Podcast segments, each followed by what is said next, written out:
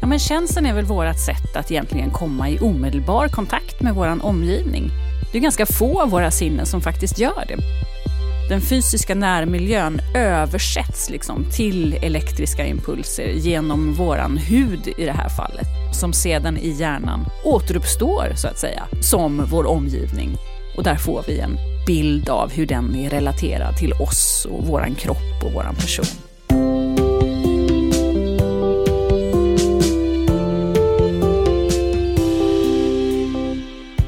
Filosofen Aristoteles ville förstå det mesta, inklusive hur det kommer sig att människan är det smartaste djuret. Falken ser bättre. Hunden har bättre luktsinne. Katten hör bättre. Vad har människan? Svaret han kom på, och som ingen egentligen var nöjd med, var känseln. Människor var smartast därför att vi var bäst på att känna. Ju känsligare hud man har, desto intelligentare är man. Det här stämmer ju inte alls. Människan har för det första inte bäst känsel och intelligens är inte kopplad till känsel. Troligare är att Aristoteles tänkte att de rika med känslig hud var smartare än fattiga som levde hårdare liv och var så att säga mer tjockhudade. Men faktum är att Aristoteles ändå var inne på någonting. Känseln är ett viktigt sinne som hjälper oss att orientera oss, känna värme och kyla, njutning och smärta. Och att känna andra människor. Du lyssnar på Idéer som förändrar världen, en podd från Nobelprismuseet. Jag heter Gustav Källstrand.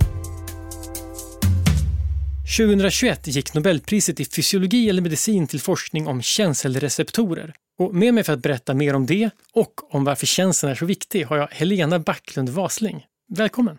Tack så mycket. Du forskar om känseln? Jag forskar om känseln, precis.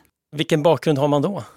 Man kan ha olika bakgrund. I eh, vår forskargrupp så finns det ingenjörer, psykologer, läkare och så. Jag har en bakgrund som inom fysioterapin eller sjukgymnastiken. Men jag hade väldigt tidigt ett stort intresse för hjärnan och nervsystemet redan från gymnasiet. Så att det blev liksom naturligt att jag sökte mig till neurovetenskapen när jag kände att jag ville börja forska. Och neurovetenskap, det är alltså om, om hjärnan, hur den interagerar med, eller hur den funkar? Eller? Ja, läran om hjärnan och nervsystemet. Mm. Mm. Bara en nyfikenhetsfråga här också. Vad gör ingenjörerna när man forskar om känsel? Jo, när man forskar om känseln, det vi gör är ju så kallad grundforskning. Det vill säga att man kartlägger och tar reda på hur de här intrikata systemen egentligen fungerar. Och då kan det finnas stor anledning faktiskt, det tror man kanske inte, men att göra beräkningar, modeller, matematiska analyser och avancerad statistik. Konstruera maskiner som hjälper oss att arbeta med det här helt enkelt. Det är ganska tekniskt tung forskning faktiskt. Jag är glad att det finns ingenjörer för jag är inte teknisk specialist på något vis. Helena Backlund Wasling är docent och forskare i neurovetenskap vid Göteborgs universitet. Hon forskar om olika känselreceptorers koppling till vår upplevelse av beröring och har skrivit boken Närmare om det livsviktiga i att röra vid varandra. Hon är också en uppskattad föreläsare och har bland annat vunnit tävlingen Science Slam på Vetenskapsfestivalen där man ska förklara sin forskning på tre minuter. Ja, men känseln är väl vårt sätt att egentligen komma i omedelbar kontakt med vår omgivning. Det är ganska få av våra sinnen som faktiskt gör det. Men här kommer man ju i fysisk kontakt med omgivningen och kan interagera på den på det sättet. Så att den, den fysiska närmiljön översätts liksom till elektriska impulser genom våran hud i det här fallet. Så att vi kan så att säga avbilda omgivningen genom, ja, framförallt genom händerna kanske, att vi tar i den. Och då översätts omgivningens utseende, struktur och så vidare till elektriska impulser och som sedan i hjärnan återuppstår så att säga som vår omgivning. Och där får vi en, en bild av hur den är relaterad till oss och våran kropp och våran person. Men det liknar ändå då synen på något sätt, att det kommer impulser men som blir en bild i huvudet. Fast det här är en annan sorts bild då, för den är inte visuell. Ja men absolut, det påminner egentligen om alla sinnen. Sinnena, de vi räknar med att vi har, de fungerar principiellt på samma sätt. Men de bearbetas då i olika lokus, olika säten i vår hjärna. Så känseln har ju sitt område om man ska förenkla ganska mycket. Hjärnan arbetar alltid i stora nätverk men det finns ju ett specifikt grundläggande känselområde och det är ju då helt åtskilt ifrån där som synbilden eller luktbilden hamnar. Men upplevelsen skapas i hjärnan men intrycken kommer i, i huden eller i ögat. Eller, ja. Det här påpekar jag alltid för studenter ja. och sådana som jag föreläser om. Att vi lever ju i den här fantastiska illusionen av att när jag sträcker ut min hand nu, som jag gör här när vi spelar in, och, och lyfter mitt vattenglas. Jag får ju en uppfattning om att den här känslan som jag får av det kalla vattnet och det glatta glaset, att det sitter ute i mina fingertoppar. Och det gör det ju inte. Där startas en elektrisk impuls som jag inte har någon möjlighet att uppleva förrän den når fram till min hjärnbark.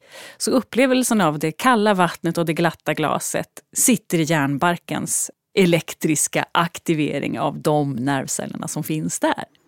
Det är roligt när man tänker på det här också. Du sa ju så att, att man, du rör på saker här. När, när vi pratar om det här så direkt börjar jag ju stå Ja, då måste man känna testa. på bordet och man tar mitt vattenglas och känner lite olika temperatur och kyla. Man, det är som en sorts om man tänker nästan som en dator på något sätt, att användargränssnittet är det man kan se på mm. dataskärmen, men egentligen finns det massa ett och nollor bakom. Det är verkligheten, den vet vi ingenting om.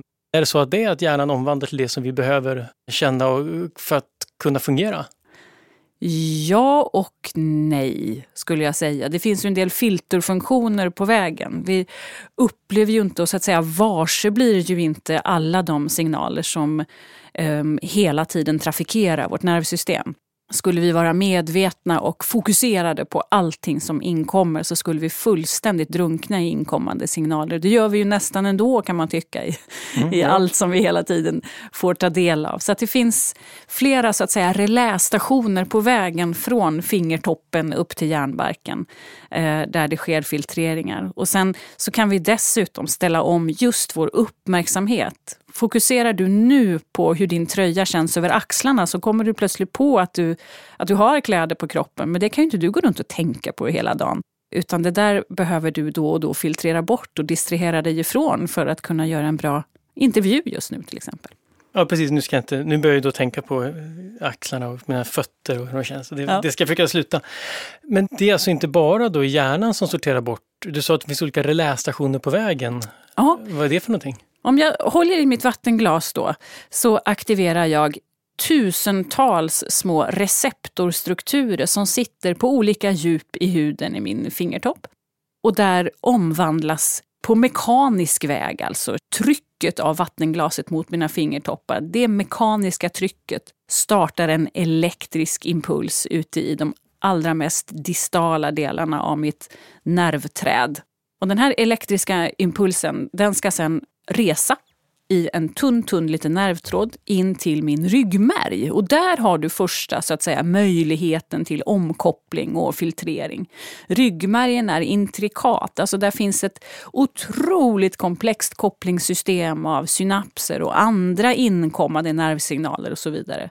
Och rent tekniskt så skulle en känsla av just känsel och beröring kunna gå helt ofiltrerad genom ryggmärgen och upp. Men det finns också möjlighet, alltså så fort vi har synapskopplingar då kan alltid ett budskap dämpas ner eller förstärkas upp. Och så det skulle kunna hända i ryggmärgen.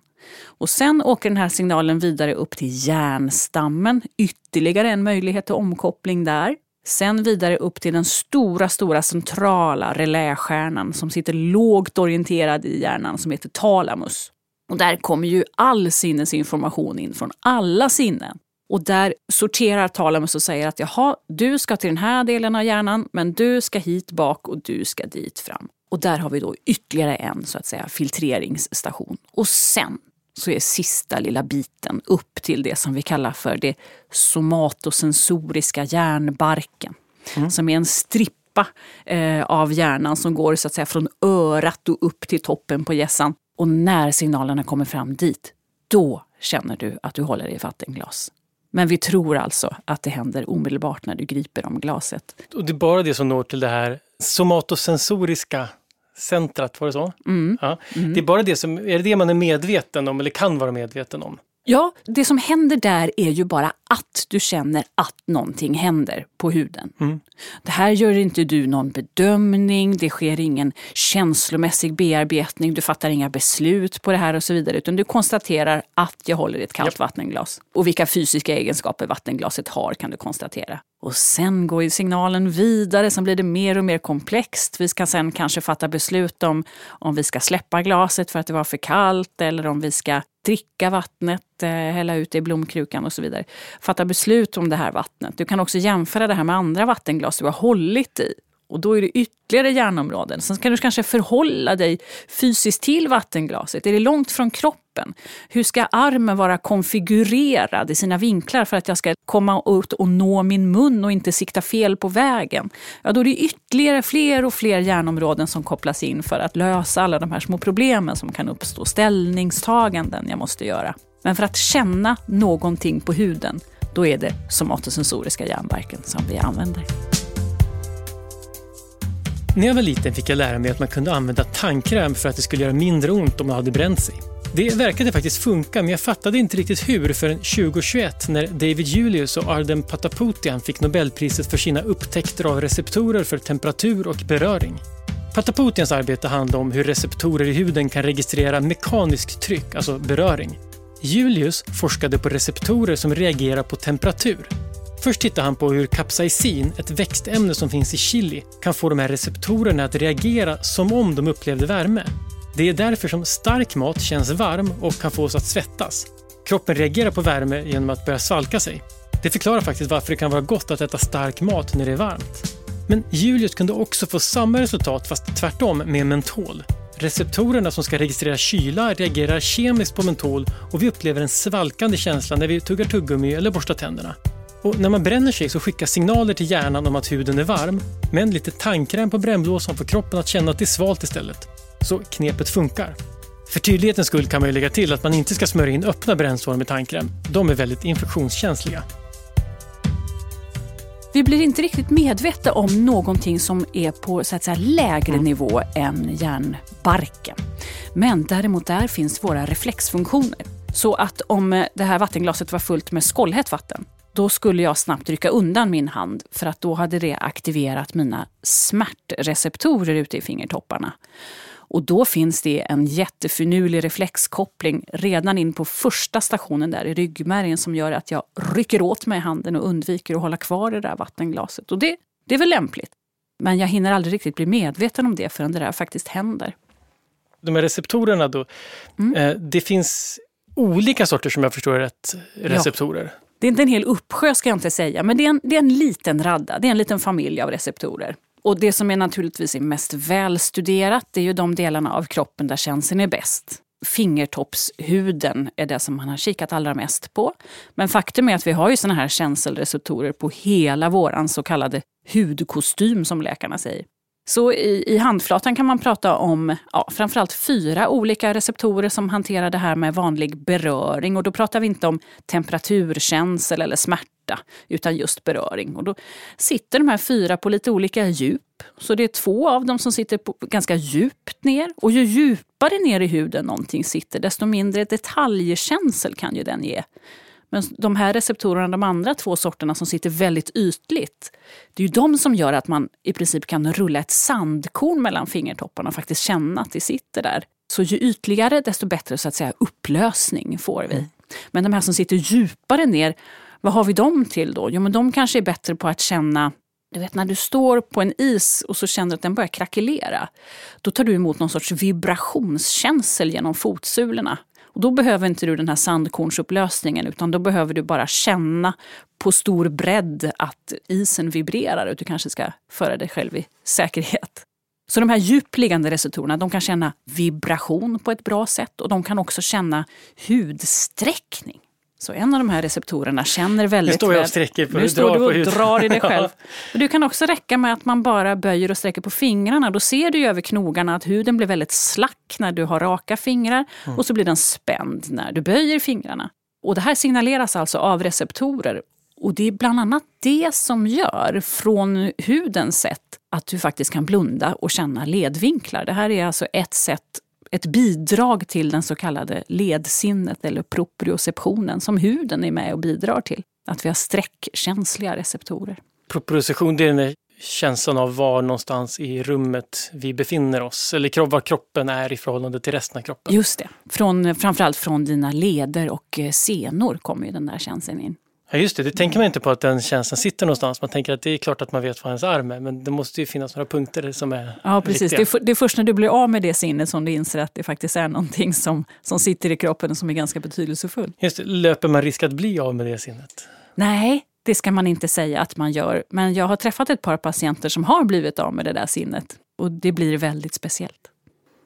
Mm. Mm. Att man måste väl lätt att skada sig om inte annat om man inte vet. Om man skulle kunna ramla och sånt där om man inte kan. Ja. Det hänger väl ihop med balansen kanske. Det är oerhört svårt att ha en fungerande motorik utan att ha en fungerande proprioception. Mm. Eh, för du behöver helt enkelt titta på din kropp och vad den gör hela tiden för att kunna styra den eh, rätt i det tredimensionella rummet. Känseln är inte det enda sinnet som blivit aktuellt för Nobelpriset. Redan 1911 fick ögonläkaren Alvar Gullstrand medicinpriset för forskning om hur ljuset bryts i ögat och träffar näthinnan. Kort därefter, 1916, fick Robert Barany priset för att ha upptäckt hur balanssinnet styrs av vatten i örats båggångar. Balansen är ju inte ett av de klassiska fem sinnena, men förmågan att hålla koll på var vi befinner oss i rummet är ändå en rätt viktig del av våra sinnesintryck. Så idag räknas såväl det som proprioception och nociception, förmågan att känna smärta, ibland som egna sinnen. Om du vill veta mer om luktsinnet så kan du lyssna på ett tidigare avsnitt av podden där jag träffar luktforskaren Jonas Olofsson som berättar om forskning om luktreceptorer och om hur lukter påverkar hur vi tänker. För det här som vi är inne på nu, det här är liksom då var vi befinner oss i rummet och du pratar om det här med sandkornet. Det är kanske det som man omedelbart tänker på, eller ganska lätt tänker på när man tänker på beröring ganska mekaniskt. Men, men beröring har ju också väldigt mycket med jag ska säga, känslor, hur vi upplever världen och vad som är behagligt och obehagligt. Mm. Är det samma receptorer eller är det andra receptorer? De här fyra, lilla familjen som jag pratar om nu, mm. De är välstuderade, det är ett robust system och de står för just som jag pratar om, somatosensoriska hjärnbarken och talar om hur ser den fysiska omgivningen ut och hur påverkar den min kropp. Mm.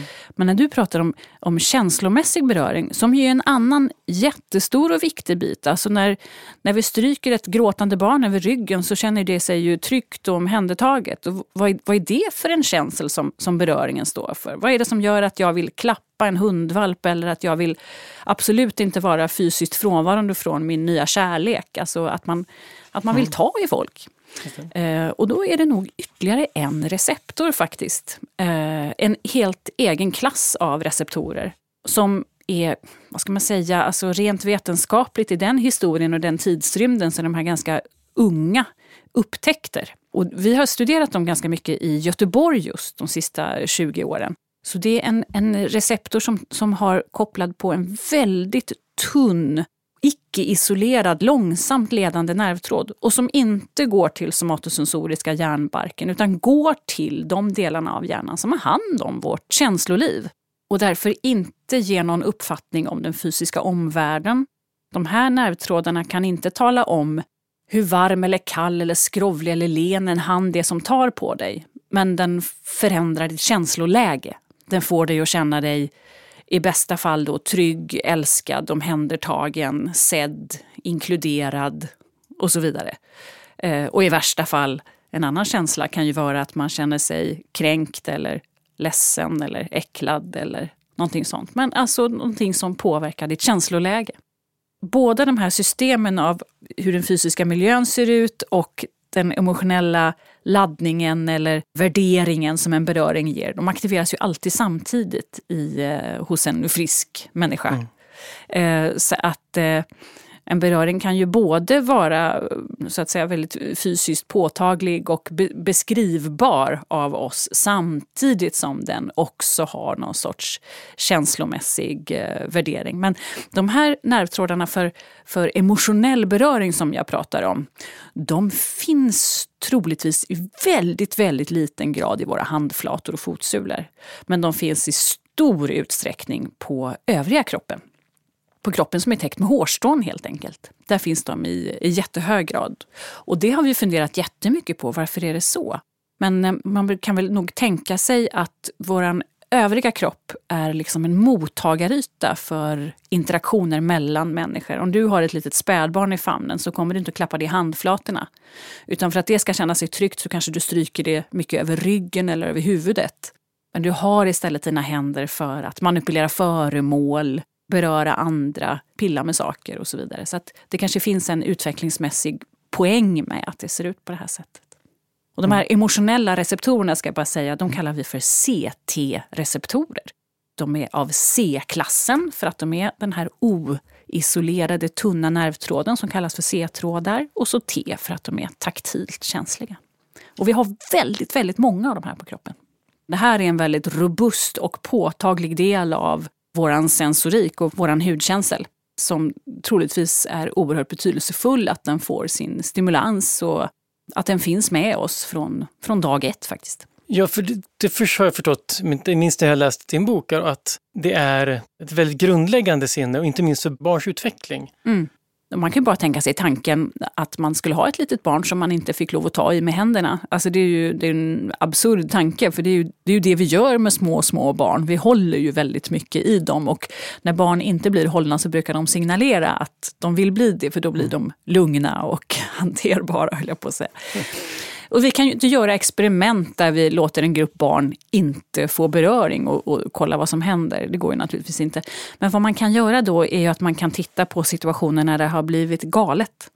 Eh, så som att man har följt upp och studerat de berömda rumänska barnhemsbarnen till exempel. Och dessutom så kan man ju titta på eh, vad som händer med vissa typer av djur, möss eller råttor, ta ungar ifrån sina mammor en period och se vad som händer. Mm. Men om man tittar på sådana här barnhemsbarn till exempel som inte fick, nu var ju inte det bara beröring, de fick ju ingen mänsklig kontakt alls kanske. Det var ingen som gav dem en blick eller något omhändertagande. Och vad man ser är ju då att de här barnen som vistades i de här svårt depraverade miljöerna under lite längre tid, att då satte ju det spår i hela hjärnans och nervsystemets utveckling. Att deras hjärnbark och djupare delar, de här emotionella kretsarna i hjärnan, de utvecklades ju inte som de skulle. De fick en annan hjärna och ett annat nervsystem. Och man kan också se alltså beteendemässigt då, vad de här barnen som, som vuxna får för olika typer av bekymmer. Och de får ju problem med smärthantering, problem med stresshantering. Och de får, kanske framförallt, så får de det väldigt svårt med relationer till andra människor. Svårt att bilda goda, långvariga, bra relationer med andra när de blir stora. Människan är ju väldigt relationell. Våran sociala drift och våran sociala, liksom, de möjligheterna vi har att bilda fungerande relationer med andra personer. Det är väl kanske det mänskligheten egentligen går ut på. Det är ju det som, som för oss någonstans. Och utan beröring så är det mycket svårare att bilda relation. Framförallt då att få det här med sig som liten. Det här beröringen, betydelsen av det för att skapa relationer, är det så hos alla djur eller är det människan på något sätt unik där? Nej, människan är väl inte alls unik där utan man kan till och med titta på dagmask. Jag har faktiskt gjort sådana experiment, det är, gamla studier, men de är lite, lite roliga och ganska talande. För där fanns det, det var en studie jag hittade med ett ganska bra bildmaterial där man kunde se på masken som, som får leva i sån här nystan som nyfödda maskar lever i. Det är inte särskilt kul om man har lite maskskräck som jag, men de, det är som en trådar och nystan av maskar som i sin interaktion med de andra maskarna frodas och växer på det sättet. Och man ser att maskar i isolering, de, de de stoppas i tillväxten. Det blir inte mycket med den masken, det blir som en liten larv bara. Och sen kan vi ju titta på högre stående djur till exempel. Man har gjort en del råttor och eh, mössexperiment där man ser att möss som, som får vistas som ungar nära varandra och nära sin mamma och blir slickade av sin mamma. Det, det här skapar individer som sedan kan ta hand om en egen avkomma och, och slicka och ta hand om den som, som dess mamma gjorde. Men att en musunge som får leva ensam klarar inte av det här som vuxen sen. Klarar inte av alltså det relationella livet med andra djur. Och vi kan titta på Många känner till Harry Harlows apexperiment från 50-talet i USA. Psykologen Harry Harlow som eh, skulle hålla sig med ett aplaboratorium där han skulle studera lärande hos apor men han sen övergick till att titta på just, ja det blev ju nästan anknytningsstudier då. Där han för att aporna skulle vara friska tog apbebisar ifrån sina mammor och lät dem växa upp i isolering. Och där man snabbt såg att de här apbarnen, ja de blev ju friska, de spred inga virussjukdomar, men de blev svårt störda individer. Mm. Där de mådde väldigt dåligt, eh, fick, eh, drabbades av ångesttillstånd, satt och skakade fram och tillbaka i burarna, blev aggressiva och klarade inte av sedan att eh, skaffa avkommor. Gjorde de det så kunde de inte ta hand om sina barn utan kanske till och med dödade dem. Alltså det var det var en serie experiment som vi idag tycker är oerhört grymma och förfärliga men som var paradigmskiftande nästan och som, som var ett led i kanske att eh, vi fick vår anknytningsteori på 70-talet senare. Psykologiska eh, studier och forskning som, som visar just det här eh, att, att barn behöver närhet till en, eh, mm. en, en förälder eller en närstående under de tidiga åren i livet. Det kan vi tycka är oerhört självklart idag men på 20, 30, 40-talet så var det ju faktiskt inte det utan det var helt andra ideal man hade då. Ja, precis, för då tänkte man sig att man inte skulle röra sina barn, att de skulle uppfostras Ja, i västvärlden i alla fall. Mm. Det var ju den här psykologiska skolan om behaviorismen som, som fick ett sånt enormt genomslag på 20-talet eh, med John Watsons studier. Ja, det var egentligen inga studier utan det var någon sorts tyckande han hade om barnuppfostran med med titeln eh, psykolog på som legitimerade hans eh, åsikter om barnuppfostran där barnen skulle hållas ifrån sina föräldrar och faktiskt i synnerhet ifrån sin skadliga kontakt med modern som var väldigt ohälsosam ansåg man. Så man skulle inte vidröra sina barn, man skulle inte leka med sina barn. Det var ohygieniskt och dessutom så trodde man att barn som fick vara nära sina föräldrar skulle bli osjälvständiga och dåliga samhällsmedborgare helt enkelt. Och idag vet vi att det är precis tvärtom. Det är barn som får mycket närhet som små, som kan så att säga släppa sargen och våga gå ut självständigt och upptäcka världen när de blir större. Inom psykologin har det länge funnits spänningar mellan hur människors känslor och upplevelser ska studeras. Ska man se känslor som en kroppslig funktion som kan mätas objektivt eller är det den subjektiva upplevelsen som ska stå i centrum? Freuds psykoanalys var inriktad på introspektion och som en motreaktion på det formulerade John Watson behaviorismen. Watsons idé var att man skulle titta på människors beteende för att se hur de mår. Han såg människan som ett blankt blad och våra reaktioner som inlärda beteenden. Den nobelprisbelönade forskaren Ivan Pavlovs experiment med att få hundar att dregla när de hörde en klocka det var ett typexempel på den typ av beteenden som Watson intresserar sig för. Watsons syn präglades av det tidiga 1900-talets idéströmningar om rationalitet och människan som formad av sin omgivning. Tankar som också fanns inom totalitära ideologier som fascism och kommunism. Där målet var att ett nytt samhälle skulle skapa en ny och bättre människa. Det här och en del rätt oetiska experiment som Watson utförde gjorde att behaviorismen länge hade dåligt rykte. Framsteg inom neurovetenskap har de senaste decennierna dock gjort att en behavioristisk syn på psykologin har uppgraderats. Hjärnforskningen har visat sig kunna förklara mycket av hur vårt känsloliv fungerar och KBT, kognitiv beteendeterapi, är en framgångsrik klinisk metod som bygger mer på beteenden än på freudiansk analys. Samtidigt så är dagens bild mer komplex än Watsons väldigt mekaniska syn på psyket. Just eftersom neurologin visar att våra hjärnor är mer komplexa än han kunde föreställa sig. Vi behöver inte välja mellan att studera känslor och beteenden. Det är två sidor av samma mynt.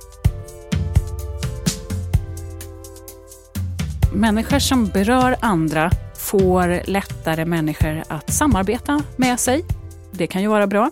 Eh, och det här är också ett tecken på hur vi bildar grupper som ska sträva mot samma mål. Alltså, vi har en stark individualism kan man tycka i samhället idag, men att eh, förena oss flera stycken som strävar åt samma mål är ju någonting som har gjort troligtvis att vi är en högst stående art på den här planeten. Och beröring hjälper till att göra just det.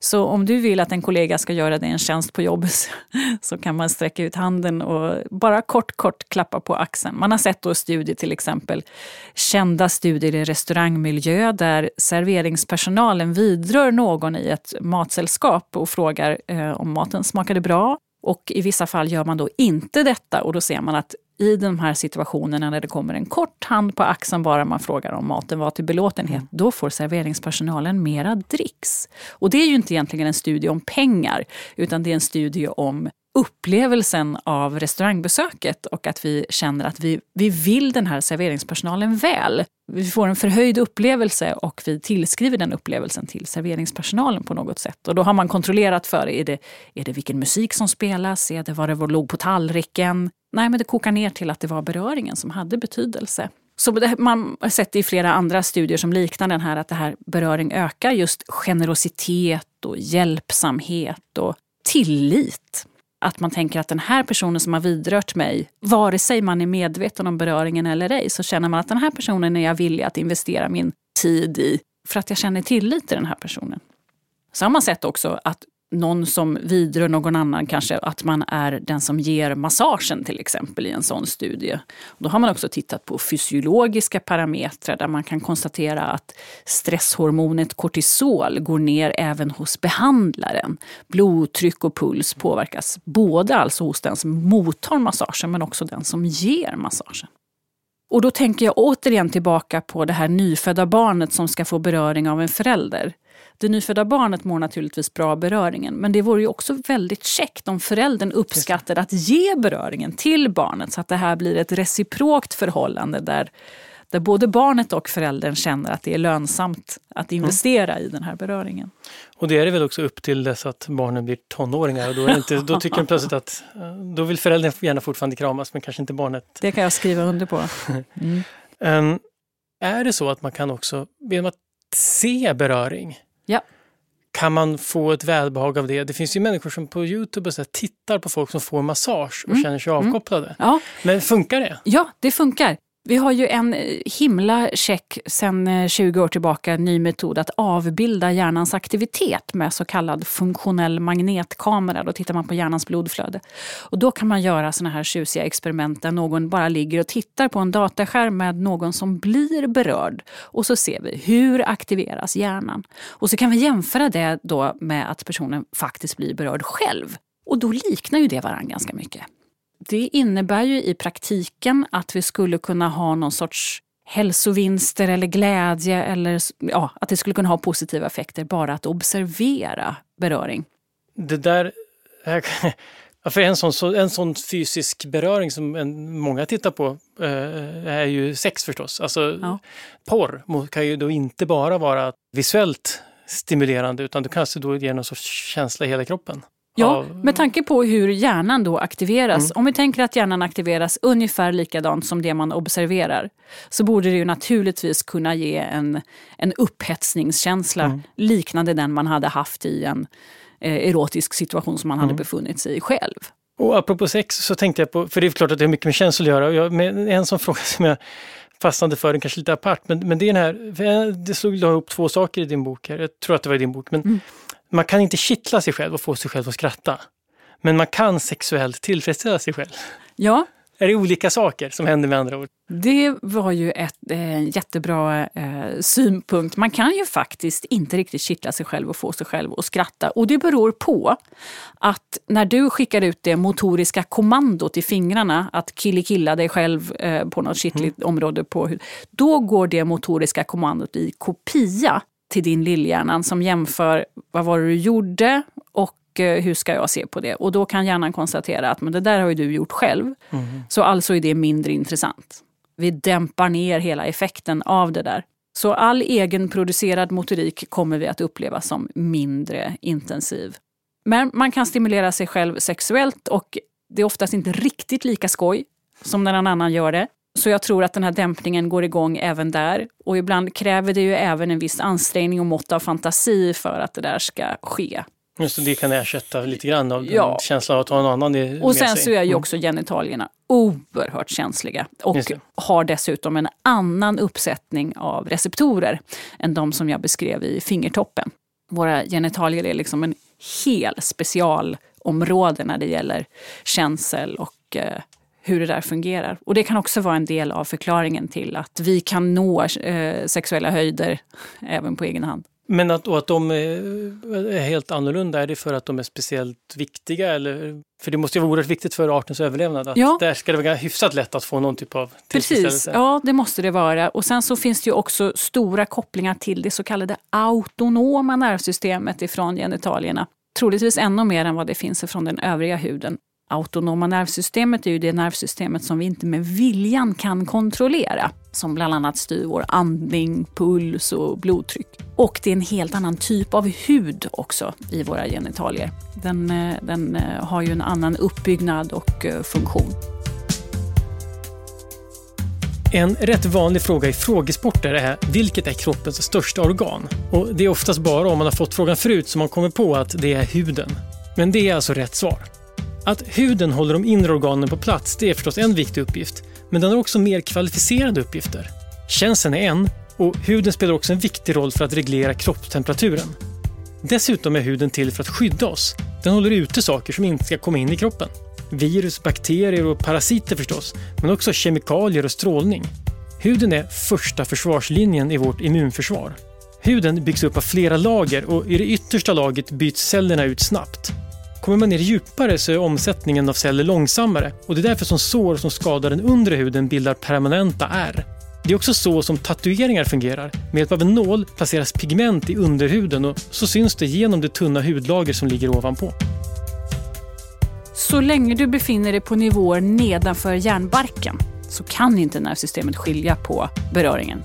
Utan en hand ifrån ditt hjärtans kär som stryker dig över armen eller ifrån en, inte vet jag, någon A-lagare på T-banan som gör sammaledes. Eh, det upplevs av dina nervtrådar i huden mm. och i ryggmärgen och i hjärnstammen precis likadant. Det är ingen åtskillnad. Det som skulle vara åtskillnad i så fall, det skulle ju vara om handen är len, svettig, skrovlig och så för att det skulle aktivera receptorerna lite olika. Utan det är först hjärnbarken, när du måste blanda ihop just synintryck med den här beröringen. Luktintryck, situation, eh, kontext överhuvudtaget som hjärnan tar in. Och då kommer den här värderingen att fortfarande vara emotionell men den kommer då att ligga på en annan sida om plus och minus-strecket på behag och obehag. Men det kan ändå vara så att man liksom rent om det är väldigt förenklat, om man rent fysiskt faktiskt tycker att någonting känns ändå behagligt i sig men körs över av nästa led helt enkelt. Ja. Eh. Och det här är ju experiment man faktiskt har gjort. Mm. Återigen när man tittar på hjärnans blodflöde och så får någon ligga och blunda och så blir man primad och säger att den här beröringen som kommer nu eh, ges dig av en uh, ung blond kvinna. Och den här beröringen du får nu ges av en robot. Och den här beröringen du får nu ges av, inte vet jag, något otrevligt monster, någonting. Ja. Och så ser man att hjärnan faktiskt aktiveras olika beroende på vad det är man då föreställer sig ger beröringen, trots att beröringen hela tiden är identisk. Det är massa jättespännande frågor som väcks kring fördomar och ja. hur man skulle kunna eh, tänka annorlunda. Men, mm. men det, det, är ju samtidigt... Jag tänker att vi, vi fortsätter till beröring som inte bara är psykologiskt obehaglig utan smärta mm. helt enkelt. Ja, det ska vi prata om. Mm. Ja, spara det till sist. Ja. det värsta. Nej men om jag står med min hand hårt i bordet, då gör det ont med fingertoppar. för att receptorerna fick... Hur vet de att det gör ont? Att inte bara ska känna att det är väldigt mycket bord där. Vi brukar prata om lågtröskliga och högtröskliga receptorer. Och de vanliga beröringsreceptorerna de är lågtröskliga, det vill säga att de svarar på ganska lätta beröringar. Våra smärtreceptorer de kräver lite mer kraft och eh, så att säga eh, påverkan på huden. Står inte jag stackar mig ja, med pennan här för att känna. Ja. ja. De kräver helt enkelt en kraftigare mekanisk retning eller kemisk retning eller temperaturretning för att de ska svara. Vi kallar dem för högtröskliga receptorer. Men man kan säga att det här är liksom som en parallell till beröringssystemet. För där sa jag att det fanns vanlig beröring som går till hjärnan och talar om att det har hänt någonting på huden och den här beröringen leds i isolerade, ganska tjocka nervtrådar som leder nervsignalerna snabbt och effektivt. Och sen hade vi den emotionella beröringen som går i tunna, tunna evolutionärt gamla oisolerade nervtrådar. Och det är likadant med smärtan, att det är faktiskt ett dubbelsystem. Att du har likadana såna här lite isolerade, snabbt ledande smärttrådar som står för just den här reflexmässiga delen i smärtan. Så när du lägger handen på spisplattan så är det ju meningen så att säga att du ska dra bort den därifrån. Du ska fjärma dig ifrån sånt som gör dig illa för att det gynnar din överlevnad. Men sen finns det också såna här tunna trådar fast med mycket högre tröskel som då inte ger behaglig beröring utan de ger helt enkelt smärtsignal. Och det här är en smärtsignal som står för just den emotionella komponenten i smärtan. Att du värderar smärtstimuleringen som någonting som du ogillar och som eh, ligger kvar och puttrar och är aktiv under en längre tid som står för verken eller ontet så att säga i en mm. smärtupplevelse som gör att du blir påmind om att ah, fasen, jag brände mig på handen för jag la ju handen på en spisplatta här för ett tag sedan. Och du vet Gustav att du ska inte lägga handen på spisplattan. Det är inget konstigt när jag säger det till dig. Men en tvååring vet inte det kanske. Utan det finns en väldigt stark motivationsaspekt i den delen av smärtan. Det finns en stor inlärningskomponent i det helt enkelt. Att det är bra att smärtan ligger kvar under flera minuter eller kanske timmar efter att du har skadat dig. Och det står den här typen av långsam, tunn smärtnervtråd för. Så att du helt enkelt ska lära dig ja, vad som gynnar din organism och vad som skadar den.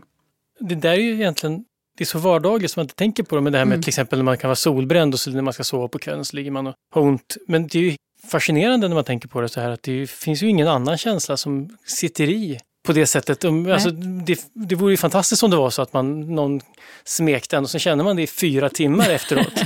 Det ja, ja. skulle ju underlätta livet, på att säga. Men, men, men, men smärta, det är ganska unikt att den sitter kvar så länge. Ja, men det är det verkligen. Och det är ju dels att de här nervtrådarna leder så långsamt, men också naturligtvis när du bränner dig, att det blir lokala inflammationer och så, och så liknande som, som påverkar synapserna på de här relästationerna på smärtans väg uppåt som förstärker. Jag sa ju det att så fort vi har synapser så kan vi förstärka eller dämpa ner en signal. Och smärtan har väldigt lätt för att bli förstärkt och därför ligga kvar och göra sig påmind under längre tid. Är det så, slår det nu, är det så smärtlindring fungerar, att man slutar förstärka de effekterna? Man kan nästan tro att du har gått min smärtfysiologikurs, Gustav. Absolut, så är det. Kroppen har flera inneboende egna system för att också dämpa smärta som man kan utnyttja eh, i olika former av terapeutiska tillstånd. Men vi använder dem alltid själva. Om du brakar in i ett bord här till exempel och smäller in ett bordshörn i ditt lår. Det första du gör då tror jag är att du gnider handen där och säger jäklar nu sprang jag in i bordet. Så håller du handen där. Och att du gör det, det är ju för att det fungerar. Mm. Det lindrar din smärta. Så i de här så att säga relästationerna, den första där i ryggmärgen när alla de här nervtrådarna ska gå in i ryggmärgen och mötas där. Då kan du ha en pågående smärtsignalering som ska upp i sin nervtråd till sin del i hjärnan. Och samtidigt då när du gnuggar handen där, ja, då kommer det in ytterligare en signal på samma del av ryggmärgen. Så att det blir liksom en konkurrens mellan beröringen och smärtan. Vad beröringen gör är att den utövar en hämmande, dämpande signalering i en specialsynaps på smärtan. Så ju mer du gnuggar på låret när du har ont där, desto mer ökar sannolikheten att smärtan hindras att nå fram. Men skulle jag i princip kunna, om jag då till exempel slår i höger arm i bordet, om jag då skulle ta på vänster arm, skulle det funka också? Det skulle kunna funka till liten del, kanske. Men eh, det är nog väldigt betydelsefullt att du kommer in på precis samma plats i ryggmärgen har det visat sig. Ja. Så att eh, det är smartare om du gnuggar samma hand. Ja, det verkar som att min kroppen har lärt sig själv att det är smartare. Men sen kan man då ta värktabletter eller ja. olika bedövningar och sånt där. Fungerar det också att blockera ryggmärgen eller är det Värktabletter kan fungera på olika sätt. Vi har ju lite olika typer av värktabletter. Det vanligaste är att de på något sätt går in och hindrar att lokal inflammation ute i smärtområdet uppstår. Att man, man förhindrar att vissa av de kemiska komponenterna bildas så att de inte ligger där och retar på nervändarna.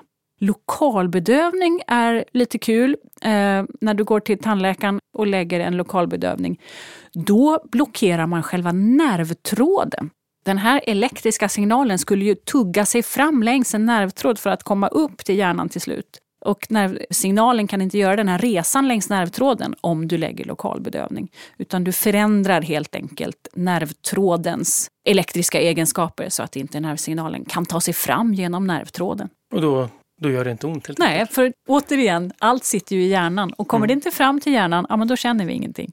Men då är jag nyfiken på, när jag läste din bok, det var mycket som var upplysande och intressant, men en sak som verkligen studsade på fick mig förstå hur viktig beröring är för smärtlindring, det är att beröring till och med vid en förlossning kan verka smärtlindrande. Ja. Du, jag, jag, beskrev ju min egen upplevelse mm. i den där boken och jag var ju lika paff som du är.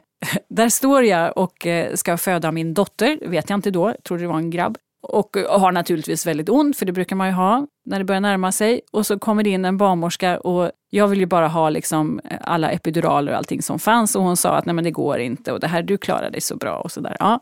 Så sa hon, men jag kan ju använda lite beröring på din mage eh, när nästa verk kommer så kan vi ju se om det hjälper. Och jag tänkte, hon är ju galen, kvinnan. och då hade jag redan forskat på beröring i tio års tid. Men man är ju lite desperat så att man tar emot det som bjuds. Kör till, sa jag. Så, så hon om, det var en stor sån här gamla skolans liksom barnmorska, stor kvinna som omfamnade mig bakifrån och strök händerna över min mage där då när verken kom. Och det var så behagligt. Nu har det ju gått ganska många år, men jag tror ärligt talat att, att smärtan gick ner med kanske 70 procent. Mm. Alltså den reducerades så kraftigt. Och sen när hon hade gjort det här med mig under två verkar så säger hon, nu måste jag gå och ta hand om andra föderskor. Hej då, nu får din man ta över. Och jag ville inte att hon skulle gå, jag ville att hon skulle klistras fast på mig så att hon kunde stå där tills barnet pluppade ut. Ja, det var otroligt effektivt. Ja, det, det är en väldigt bra illustration av hur, en spännande historia, en bra illustration av, av vilken betydelse det har och hur man knappt kan föreställa sig hur viktigt beröringen är på det Nej. sättet. Ja, precis. Det blir också eh, lagom att runda av efter det. Det var fantastiskt spännande att höra om det och det finns ju mm. mycket mer att läsa och lära om beröring. Jag kan rekommendera alla som lyssnar att läsa Helenas bok för den är jätte, jätteintressant. Tack så mycket för att du kom. Tack så jättemycket för att jag fick vara med. Idéer som förändrar världen är slut för den här gången. Den här podden görs av Nobelprismuseet vi finns på Stortorget i Gamla stan. Information om museets utställningar och öppettider finns på museets hemsida nobelprismuseum.se. Du kan förstås också följa oss på Facebook och Instagram. Och vill du veta mer om Nobelpristagarna och deras arbete så gå gärna till Nobelprisets hemsida nobelprice.org. Och ett stort tack till Nibe Group, EF Education First, Knut och Alice Wallenbergs stiftelse och familjen Erling Perssons stiftelse som möjliggör Nobelprismuseets verksamhet. Idéer som förändrar världen görs i samarbete med produktionsbolaget Filt. Producent är Andreas Wiklund och jag heter Gustav Källstrand. Vi är snart tillbaka med nya intressanta samtal.